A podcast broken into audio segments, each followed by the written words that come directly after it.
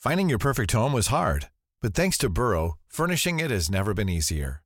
Burrow's easy-to-assemble modular sofas and sectionals are made from premium, durable materials, including stain and scratch-resistant fabrics. So they're not just comfortable and stylish, they're built to last. Plus, every single Burrow order ships free right to your door. Right now, get 15% off your first order at burrow.com/ACAST. That's 15% off at burrow.com/ACAST. Getting engaged is a moment worth cherishing. A one-of-a-kind ring that you design at Blue Nile can help your love sparkle. Just choose your diamond and setting. When you found the one, you'll get it delivered right to your door. Finding the right engagement ring can be nerve-wracking. At Blue Nile, you'll have the expert guidance needed and a diamond guarantee that ensures you're getting the highest quality at the best price. Cherish all of life's moments and save up to 30% at BlueNile.com. That's BlueNile.com.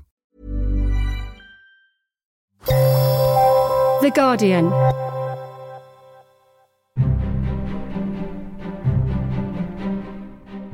Welcome to Politics Weekly Extra. I'm Jessica Glenza, stepping in for Jonathan Friedland.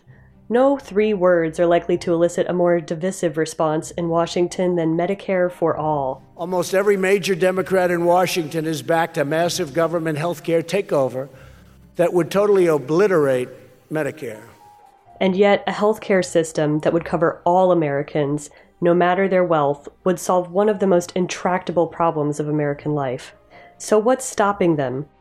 From the outside looking in, some listeners might wonder why any politician, Republican or Democrat, would hesitate to provide universal health coverage.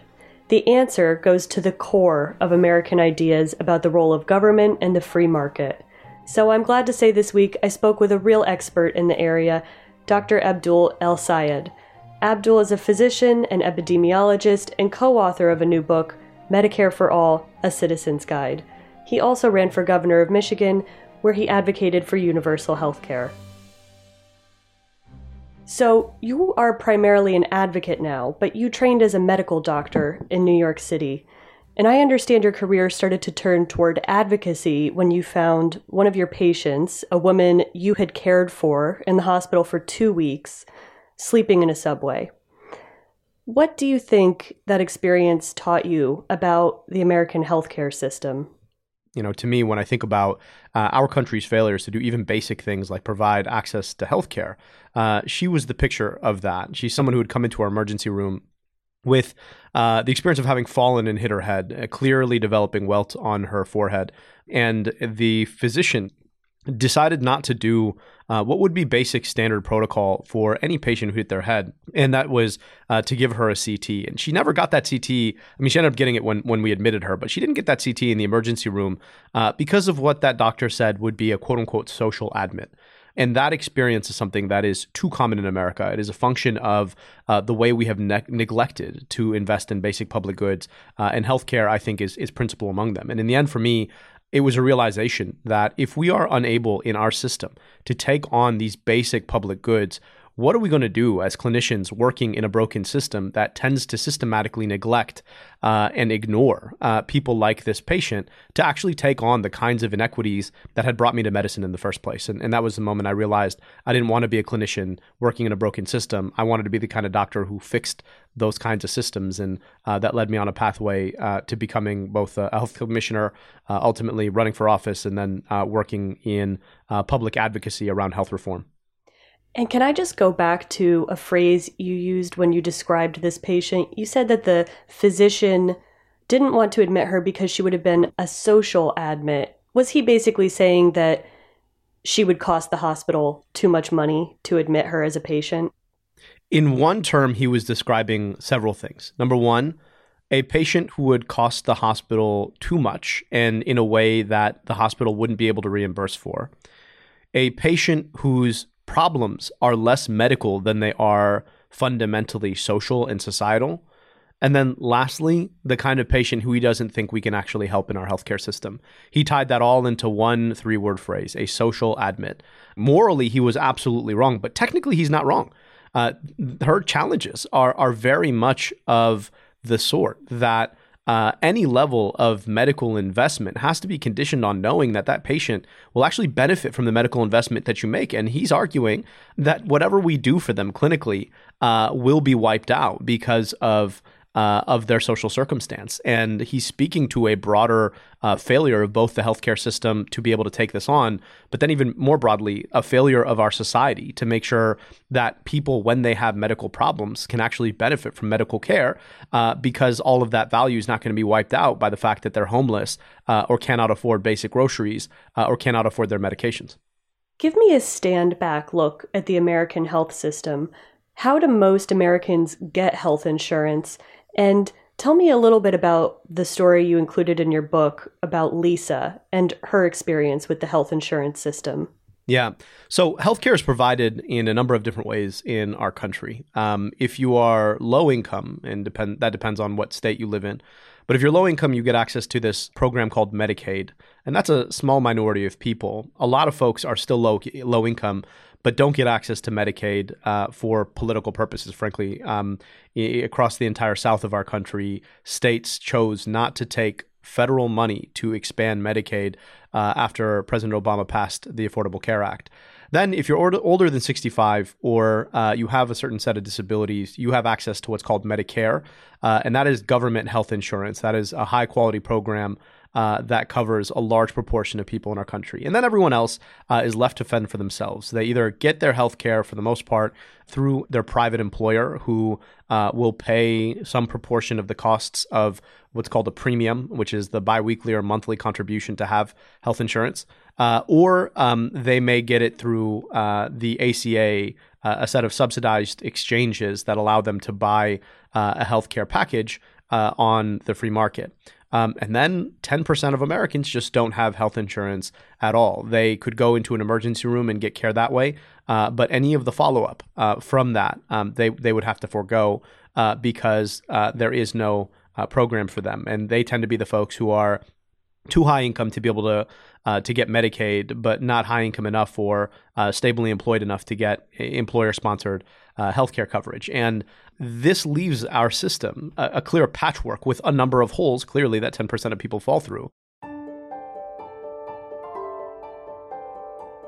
And Lisa is an example of, even if you have private health insurance through an employer, it has instituted a set of systems that basically pass on a lot of the cost of healthcare back onto people, even after they've paid these premiums. So Lisa was on vacation with her husband.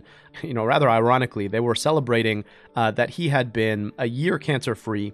His brain cancer had nearly wiped out their savings because the deductible, which is the amount of money that you have to pay to get access to the health insurance you already paid for if you get sick, was so high that they actually had to borrow money from friends and family to be able to pay down that deductible. But what happened to Lisa is that she then started to experience the symptoms of a heart attack, and that heart attack nearly took her life.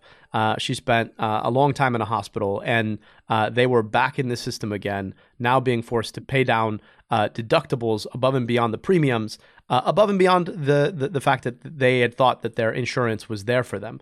And it illustrates just how tenuous and how porous even private employer-sponsored healthcare or health insurance has become in the United States. You know, now that we sort of have an idea what the costs are to individual people and what some of the systems are for people to get health insurance in the United States, tell me a little bit about what Medicare for All would do and how that's different than this patchwork system that you just described. Medicare for All takes that patchwork system and eliminates it in favor of a single government insurance program that covers every single American. That sounds a lot like the National Health Service in the UK. You know, it's ironic. It does, but it's not even as expansive as the National Health Service in the UK. And the National Health Service is both your insurer and your healthcare provider. You go to an NHS clinic when you need to see a doctor. You go to an NHS hospital if and when you get sick. Whereas in the US, right, the care would stay private, right? You would still go to a private doctor's office or a private hospital. The difference is that your insurance would be public. It's a little bit more like what they have in Canada rather than what they have in the NHS. The irony is that enemies of Medicare for All call it a government takeover of healthcare, which if you were to institute in the UK, it would be considered a private takeover of healthcare, which just shows how far away it is from being an actual government takeover of anything. Medicare for All in American terms would be a radical departure from the current patchwork health system. But what you're talking about is still not that different from how we pay for schools or roads or police in the United States. So why has healthcare become such a fault line in American politics? It has become such a fault line because there is a lot of money to be made on healthcare in our country. Once you decide that it's okay to profiteer off of patients, there is a lot of money to be made when sick people get sick. It turns out people will pay almost anything that they can to get healthcare if and when they get sick. And our healthcare system has been built to take advantage of that fact. And to just put things into perspective here, the top two lobbying industries by sector in the United States are the pharmaceutical industry and the insurance industry. And the pharmaceutical industry spent $4.4 billion with a B dollars over the past 20 years to lobby. And the insurance industry spent about $2.7 billion with a B. And in 2020, in a year when 15 million people lost their insurance, the industry spent $151 million on lobbying across 845 lobbyists, nearly two lobbyists per member of Congress. And so the impact, right, that they have on making sure that the political elites support them and their chokehold on American healthcare is hard to undersell. And then the other aspect of that is that they have spent billions of dollars deploying, in effect, disinformation over the airwaves about what Medicare for All would mean for people. They say that it would eliminate people's choice when, in fact, if you have health insurance in this country, you know that your health insurer does more to tell you what doctor you can see or not see. They say that it would ration care, but it takes over a month to see a cardiologist in the United States, even if you have private health insurance. They say that it would cost too much, even though we spend 18% of all of the money in our entire economy on healthcare, which, by the way, is nearly twofold what is spent in the UK per capita. And they do this in a way to play off of a fundamental insecurity about a system that has been failing Americans for a very long time. And so it has become such a political football, so to speak. And what about the argument that Medicare for All would be too expensive for the American taxpayer? Would they see the end to these opaque terms like deductibles and premiums and copays, and then have it directly taken out of their paycheck? How would that work for people? So the way that people who have private health insurance today pay for their health care is that it gets taken out of their paycheck, except for not only does it get taken out of their paycheck, but their employer, instead of actually increasing their paycheck, has to pay for some of that too. And then on top of that, when they have to go see a doctor, they have to pay a copay. And if and when they get really sick, they'd have to pay a deductible. Those things would go away under Medicare for All. And instead, it would be a biweekly or monthly contribution, which, by the way, would be substantially lower than what they pay right now, because it would be financed in a far more progressive way. By eliminating all of the redundancy of all of these billing systems, it would be far cheaper overall. And then lastly, the way that we price healthcare would be so much fairer and so much more focused on the patient rather than the well-being of the providers, because the incentive to make money off of our care goes away at the insurance level.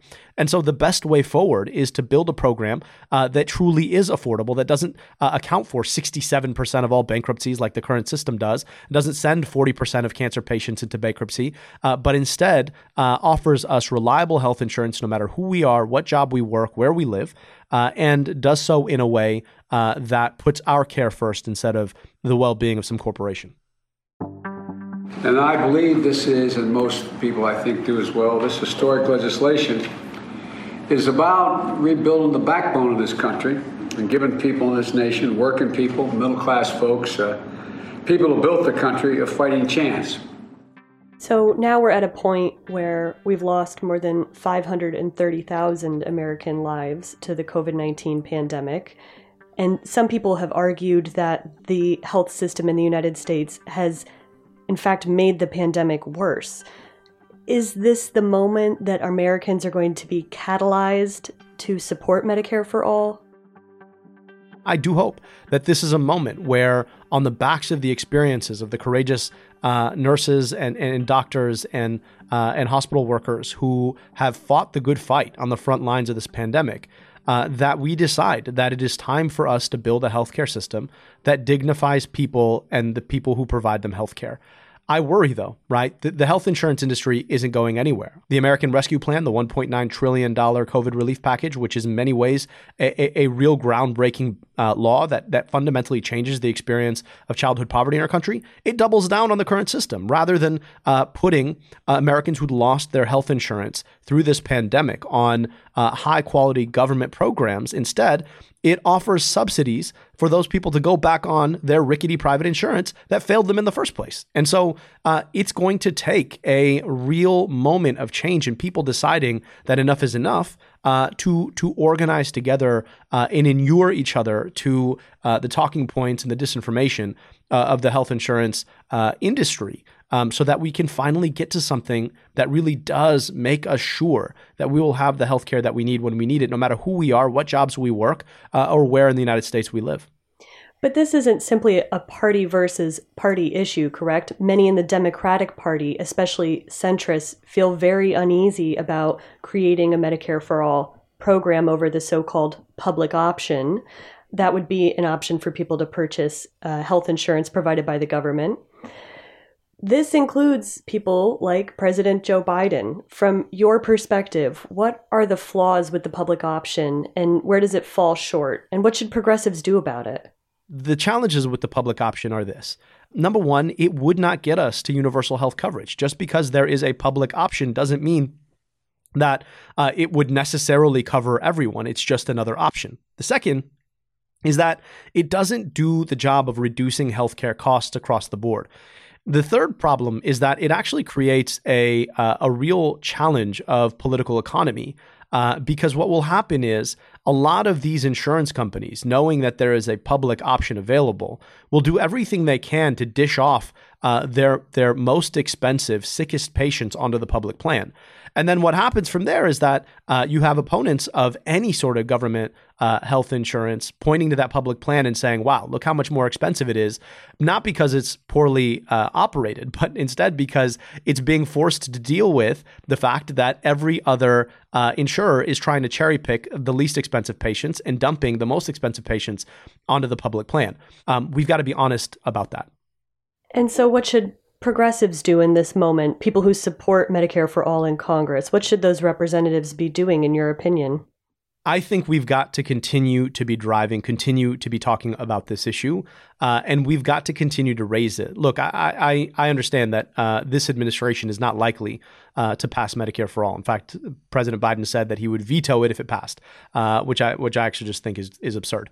But we do know, right, that we have to keep working toward this. And this kind of a reform is something that is worth the fight, even if it's not going to potentially become law in the shorter term.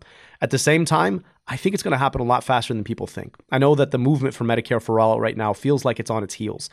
We had two really exciting primaries from Senator Bernie Sanders, who ran on this issue. But we have a growing number of congresspeople who believe in, support, and will fight for Medicare for All. Our job is to continue to organize. We have to leverage this moment and the demonstration of our the failure of our healthcare system that the pandemic has given us, right? We have to leverage this moment to articulate what better can and should look like.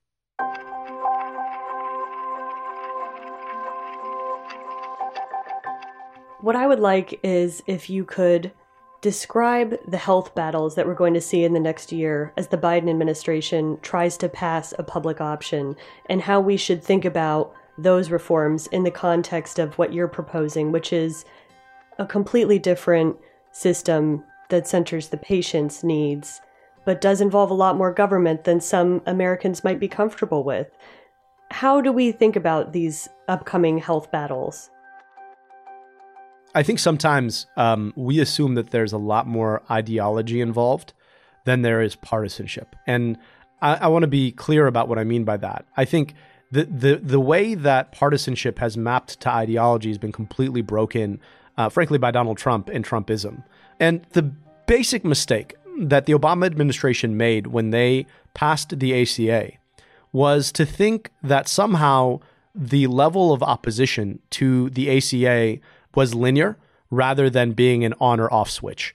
The ACA was a market-driven, relatively bipartisan approach to health reform that had been pioneered by the conservative Heritage Foundation and passed into law for the first time at the state level by none other than Mitt Romney in Massachusetts. And yet the opposition that they got was fierce, and it was everything they possibly could throw at any reform. And we assume that somehow had President Obama run on and decided to enact Medicare for All, that the opposition would have been any less fierce. And that's just, there's no evidence to suggest otherwise. In fact, there is really no difference in the opposition that any Democratic president is going to get based on what the actual plan that they are running on or trying to enact actually is.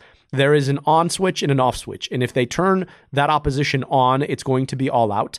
And I think that in the end, what that tells us is that rather than these incremental reforms that force us to fight these all-out battles every decade or so to get a very small reform, why don't we just try and do the right thing and pass Medicare for All, which solves a lot of these problems once and for all, to the same kind of opposition that we would get for far smaller, more incremental reforms in the first place. I think what you're advocating for is not necessarily just health reform of what we have in the United States, but for us to reconsider what we even think of as health from a consumer product to something that we should consider a collective good. Is that fair to say? That's quite radical. Well, that's absolutely right, Jessica, but it's not really that radical when you think about almost every other high-income country in the world. And just to illustrate the point, you know, if I walked up to you and I said, hey, Jessica, look, I've got 5 MRIs for $500, and you don't need an MRI, you're probably not going to buy those MRIs for me. Healthcare is not a consumer good. People don't actually want healthcare. What they want is health. And after they get sick, healthcare is a means to getting back to health. And then, you know, the sad thing is that our system will come back after you're already sick and say, well, you know, instead of those 5s for $500, I've got 1 for $5,000, and people will pay that. And it's preying off of those peculiarities of the way that we interact with healthcare that has left our healthcare system so lucrative for the people who profiteer off of it and so broken for everyone else who relies on it. And so, yes, healthcare is not a consumer good. We don't really shop around for healthcare. I mean, you think about the story of Lisa. When she was starting to feel that crushing chest pain, it's not like she pulled out an app and said, I wonder what the rates are at 5 different hospitals and if I can shop around services. If she'd have done that, she would literally not be around to have told her story. And so it's not a consumer good. We have to deal with the fact that healthcare ought to be a human right, whether you are Lisa Cardillo, Jeff Bezos, or my patient in New York, whom we started this conversation with. You deserve to have your body cared for if and when it falls ill. And the fact that we don't do that thing in this country is a moral abomination, and we can solve it. We just have to decide that we have the political will to do it.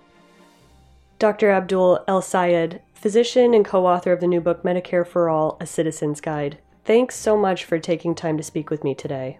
Thank you so much for having me. I really appreciate it. And thank you for highlighting this really critical issue. That's all from me this week. I've really enjoyed stepping in, but your regular host, Jonathan Friedland, will be back behind the mic next Friday.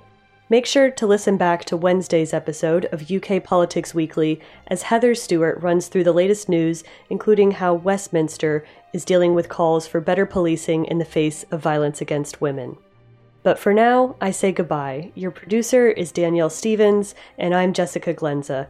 Wherever you are, please stay safe, and thanks so much for listening.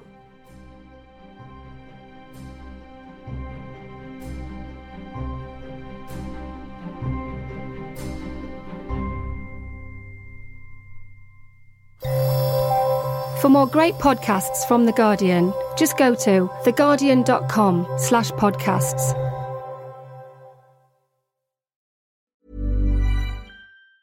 Tired of ads barging into your favorite news podcasts?